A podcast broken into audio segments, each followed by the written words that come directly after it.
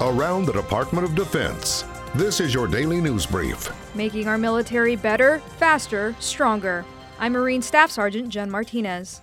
The defense budget for the next fiscal year is going to be the largest research, development, and training budget in 70 years that'll increase focus on cyber and space operations.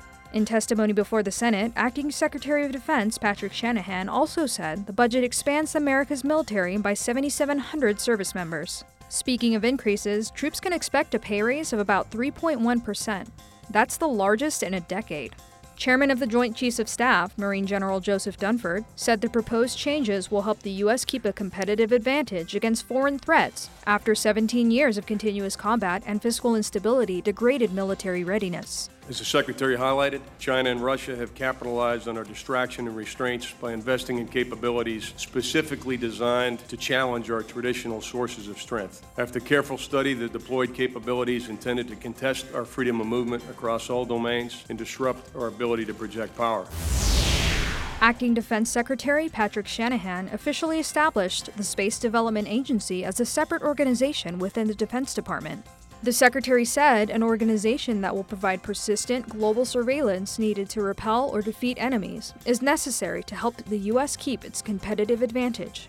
He says the agency is the kind of unique organization that can help unify and harmonize the Defense Department's efforts to find innovative solutions to make that happen. It'll be responsible for developing program policy and putting many next generation space capabilities for the military into effect.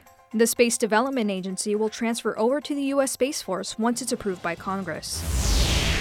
Arlington National Cemetery's executive director told Congress it's expanding 70 acres to the south to continue providing funeral services in the future. The cemetery is projected to run out of space in about 23 years.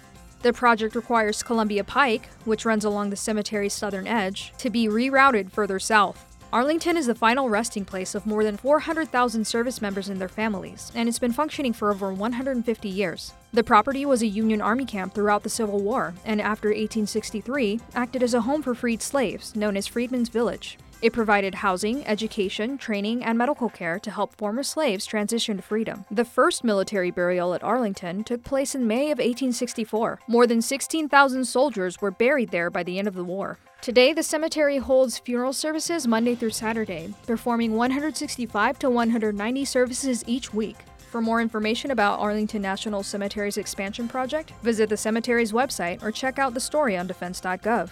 That's your DoD News Brief. I'm Marine Staff Sergeant Jen Martinez. You can find more stories about your military at defense.gov and by using hashtag KnowYourMil.